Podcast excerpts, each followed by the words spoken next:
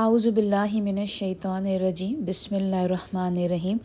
رب اشرح لی صدری ویسر لی امری واحلل عقدۃ من لسانی یفقهوا قولی۔ السلام علیکم رحمۃ اللہ وبرکاتہ۔ آج ہم ان شاء اللہ تعالیٰ اللہ سبحانہ تعالیٰ کی مدد سے سورہ نساء کی آیت نمبر ٹین سے لے کے ان شاء اللہ تعالیٰ ففٹین تک کریں گے۔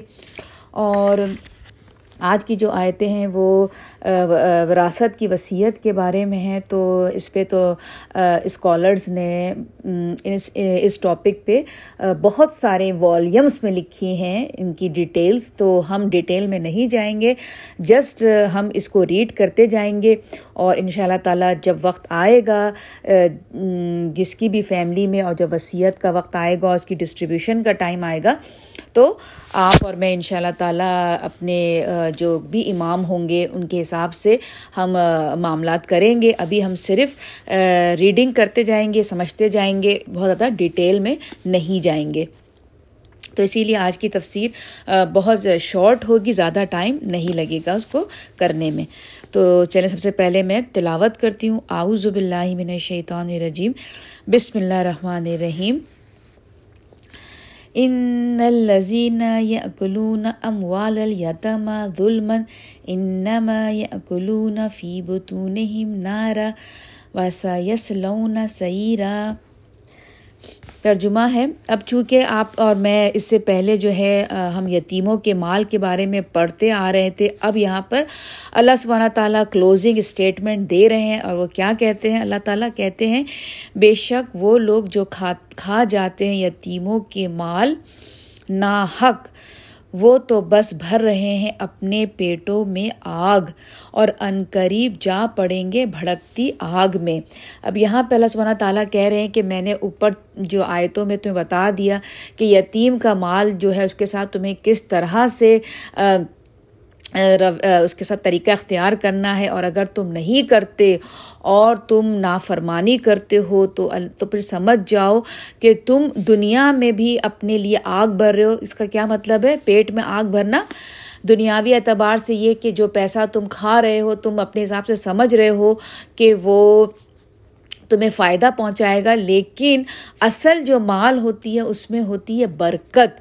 برکت کیا ہوتی ہے؟ جب بھی آپ اور میں جب ہم پیسہ کماتے ہیں، تو اس میں اللہ سبحانہ تعالیٰ جو کہ جب حلال طریقے سے آپ اور میں کماتے ہیں، تو اس میں اللہ سبحانہ تعالیٰ برکت پیدا کر دیتے ہیں۔ برکت کا مطلب کیا ہوتا ہے؟ برکت کا مطلب یہ ہوتا ہے کہ وہ پیسہ جو ہے، وہ صحیح جگہ پر خرچ ہوگا، صحیح طریقے سے خرچ ہوگا۔ یعنی کہ ایسا نہیں ہوگا کہ بعض دفعہ ایسا ہوتا ہے کہ جو لوگ ناجائز پیسہ اپنے گھر لا رہے ہوتے ہیں کیا ہوتا ہے کہ پھر دوسرے طریقے سے وہ ان کے گھر سے پیسہ نکلنا شروع ہو جاتا ہے اور مطلب اس میں برکت نہیں رہتی۔ یعنی کہ بچے جو ہیں، وہ بھی غلط راستے پہ چلے جاتے ہیں۔ پیسوں کی وجہ سے ان کی زندگیاں برباد ہو جاتی ہیں، بیماریاں آ جاتی ہیں۔ مطلب برکت نہیں رہتی پیسے میں، جو ناجائز طریقے سے پیسہ گھر آتا ہے۔ جیسے کہ یہاں پہ اللہ تعالیٰ نے کہا کہ وہ اپنے پیٹ میں بھی آگ بھر رہے ہیں اور آخرت جہنم کی آگ میں وہ جلائے جائیں گے۔ تو یعنی کہ وہ ان کا جو پیسہ ہے، وہ جو ناجائز طریقے سے انہوں نے لیا ہے یتیموں کا، وہ بھی اپنے جو ہے وہ پیٹ میں ایز اے سمجھے آگ کی طرح ہے۔ تو چلیں اب ہم آگے چلتے ہیں آیت نمبر الیون پہ۔ ہدایت کرتا ہے تم کو اللہ تمہاری اولاد کے بارے میں۔ اب یہاں پہ وصیت اسٹارٹ ہو رہی ہے۔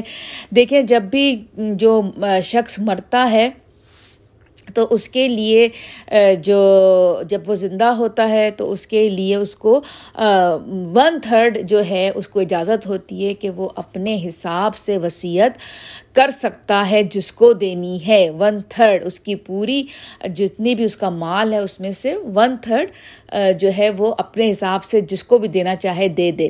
چیریٹی میں دینا چاہتا ہے، کسی اولاد سے زیادہ محبت ہے، کسی بہن کو دینا چاہتا ہے بھائی کو ہے، دوست کو ہے مطلب مسجد میں جو بھی ہے، وہ اس کو پوری اجازت ہے اپنے مال میں سے ون تھرڈ وہ فریلی جو ہے وہ اسپینڈ کر سکتا ہے۔ آگے جو ہے اللہ سبحانہ تعالیٰ جو جو ڈسٹریبیوشن ہے، جو بانٹ ہیں وہ اللہ سبحانہ تعالیٰ آپ کو اور مجھے بتا رہے ہیں کہ وہ اللہ سبحانہ تعالیٰ کی مرضی کے حساب سے ہوگی۔ اب یہاں پہ اللہ تعالیٰ کہتے ہیں، ہدایت کرتا ہے تم کو اللہ تمہاری اولاد کے بارے میں۔ مرد کا حصہ برابر ہے دو عورتوں کے حصے کے۔ پھر یعنی کہ مرد جو ہے وہ دو عورتوں کے برابر اس کا حصہ ہوگا۔ پھر اگر ہوں وارث صرف لڑکیاں ہی دو سے زیادہ یعنی دو یا دو سے زیادہ تو ان کے لیے ہے دو تہائی، ٹو تھرڈ پورے ترکے کا۔ اور اگر ہو ایک ہی لڑکی تو اس کے لیے ہے نس یعنی کہ ہاف۔ کل ترکے کا اور میت کے ماں باپ کے لیے بھی اس میں یعنی کہ اور میت کے ماں باپ کے لیے بھی۔ دونوں میں سے ہر ایک کے لیے ہے چھٹا حصہ۔ یعنی کہ جو مرے ہیں، انہوں، ان کے جو چھوڑ کے وہ جا رہے ہیں، اس میں ان کے پیرنٹس کا بھی حصہ ہے۔ دونوں کا ہے، ایک دونوں کا ماں اور باپ دونوں کا ہے۔ سکس پارٹ وصیت میں سے ترکے میں سے، وصیت میں سے۔ اگر ہو میت کی اولاد۔ اگر اولاد ہیں تو اولاد کی ڈسٹریبیوشن بتا دی اللہ تعالیٰ نے۔ اور اگر بچے ہیں تو پھر چھٹا حصہ پیرنٹس کو ملے گا دونوں کو۔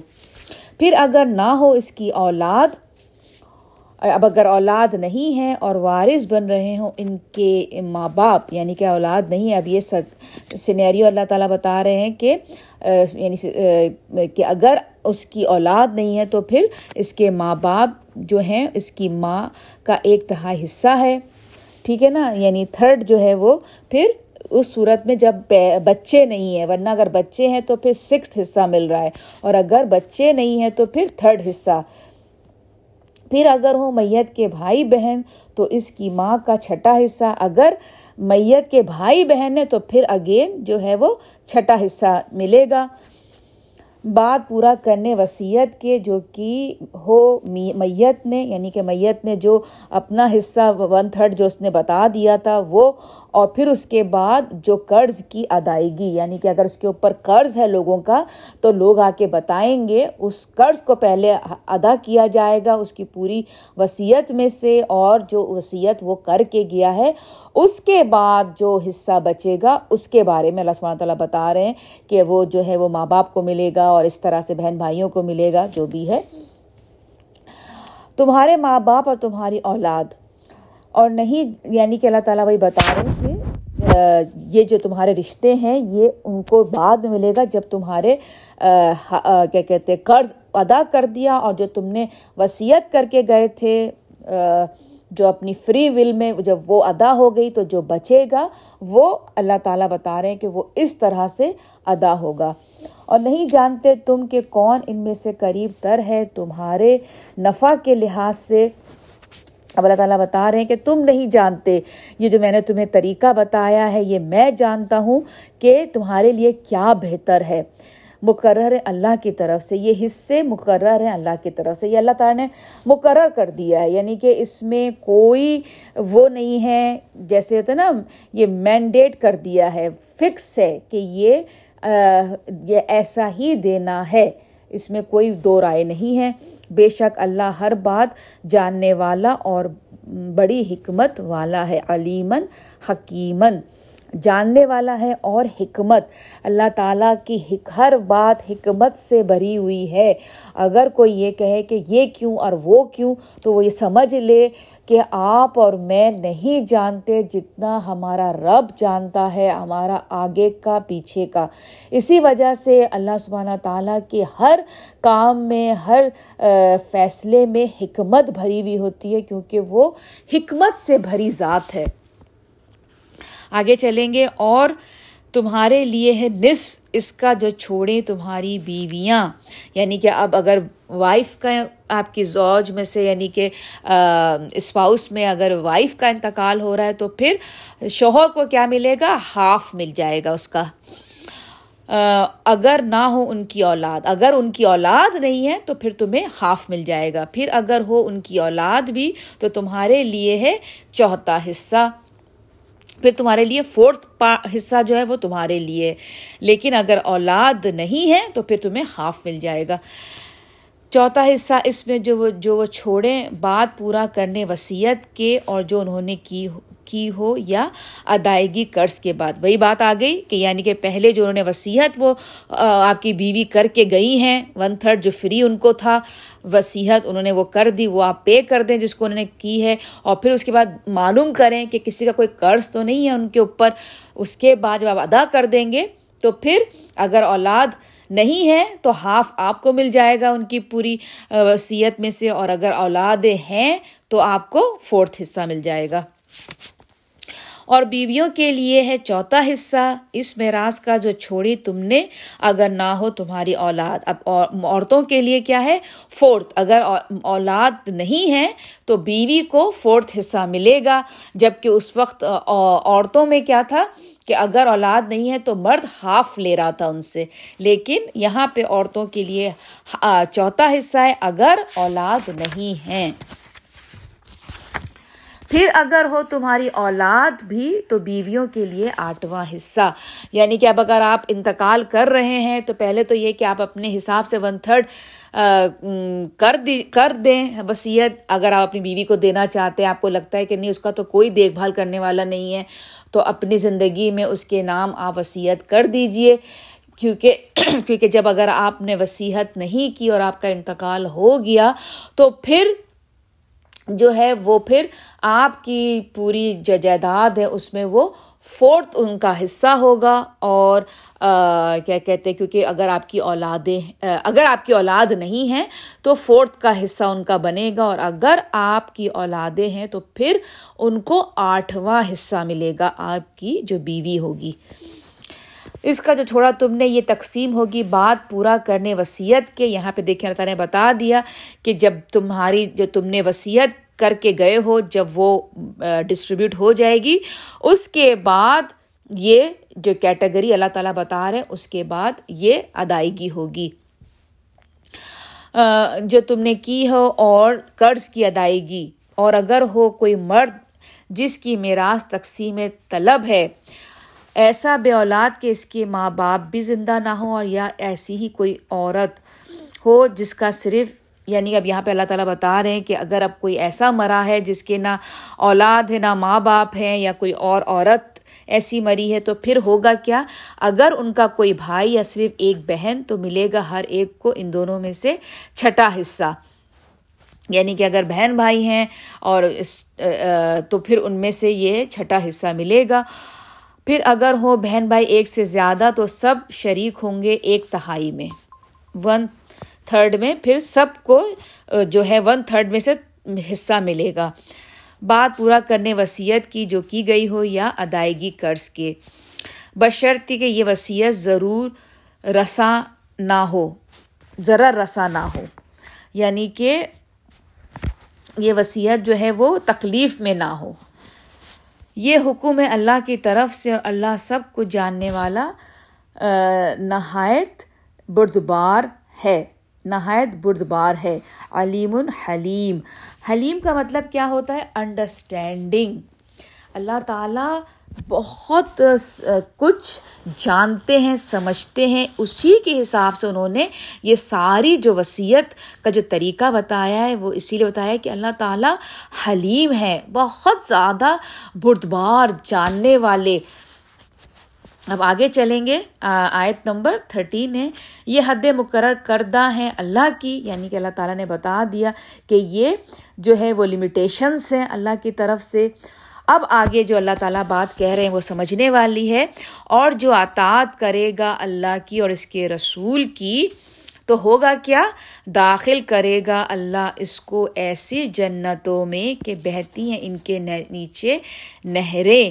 سدا رہیں گے ایسے لوگ ان میں اور یہی ہے عظیم، کامیابی الٹیمیٹ سکسیس اب یہاں پہ اللہ تعالیٰ ایک دفعہ نبی کریم صلی اللہ علیہ وسلم سے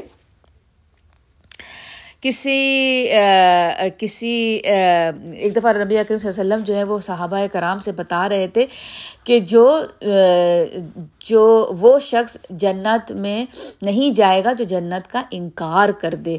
تو صحابہ کرام نے مفہوم بتا رہی ہوں۔ تو صحابہ کرام نے کہا تھا کہ کون ہے جو جنت کا انکار کرے گا؟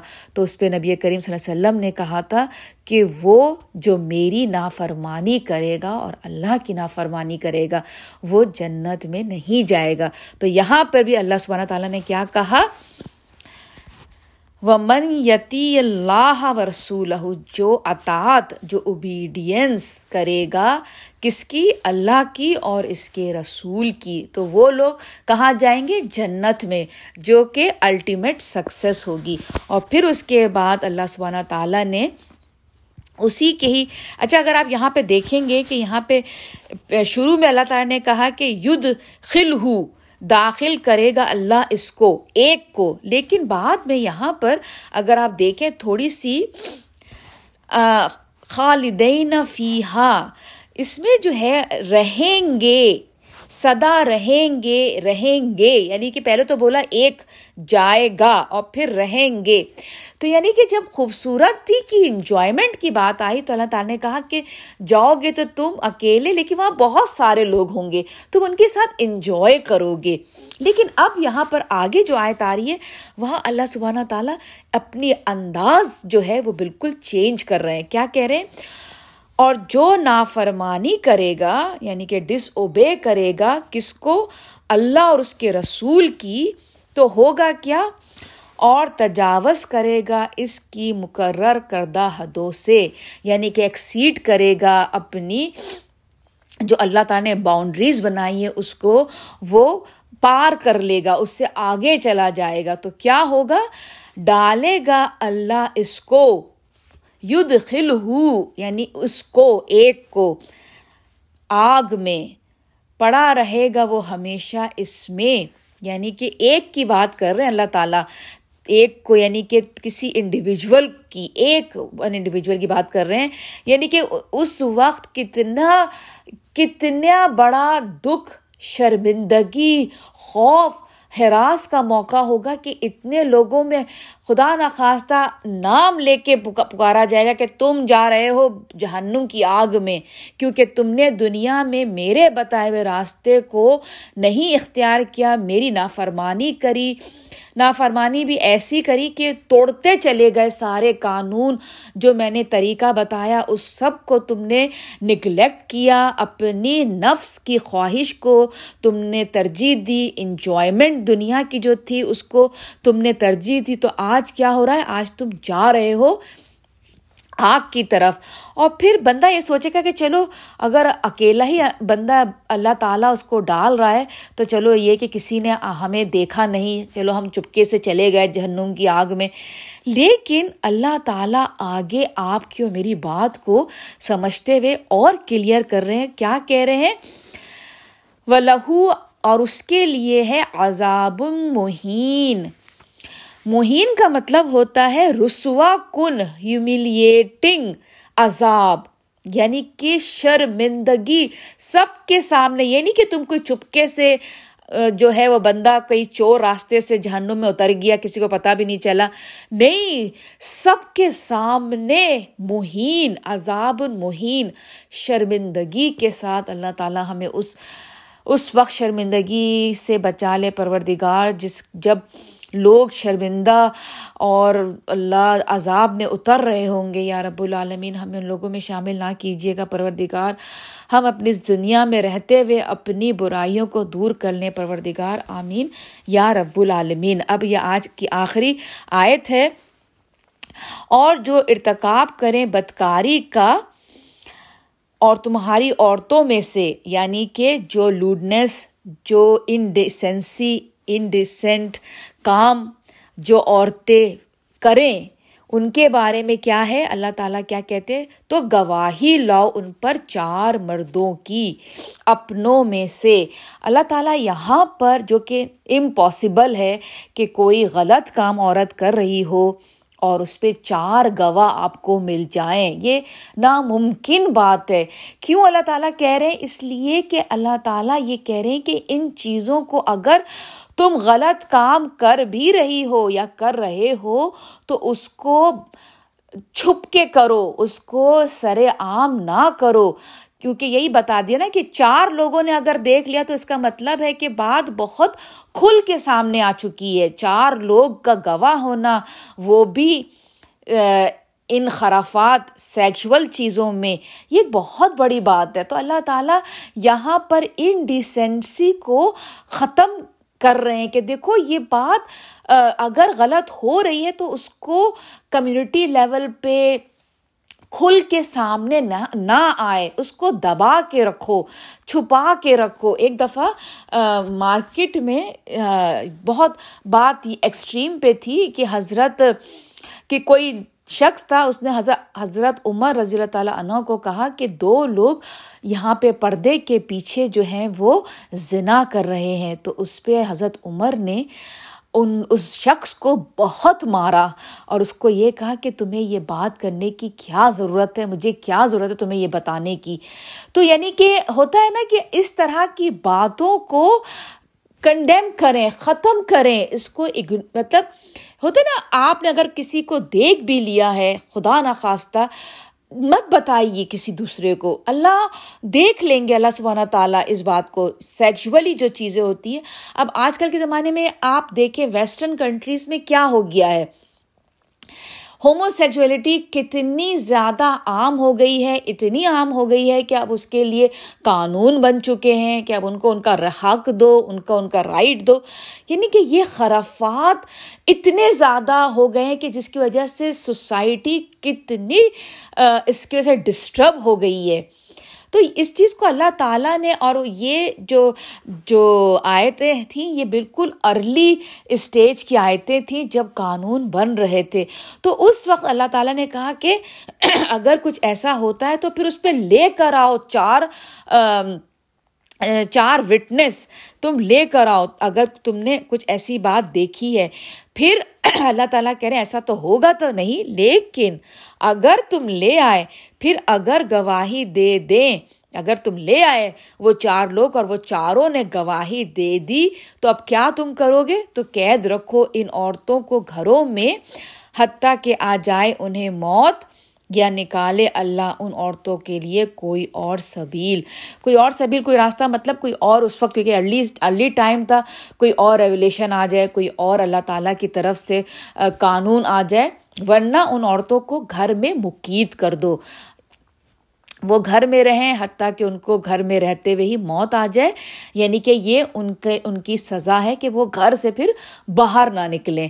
تو یہ ہے جو لوگ، جو عورتیں جو ہیں وہ فحاشی کر رہی ہیں۔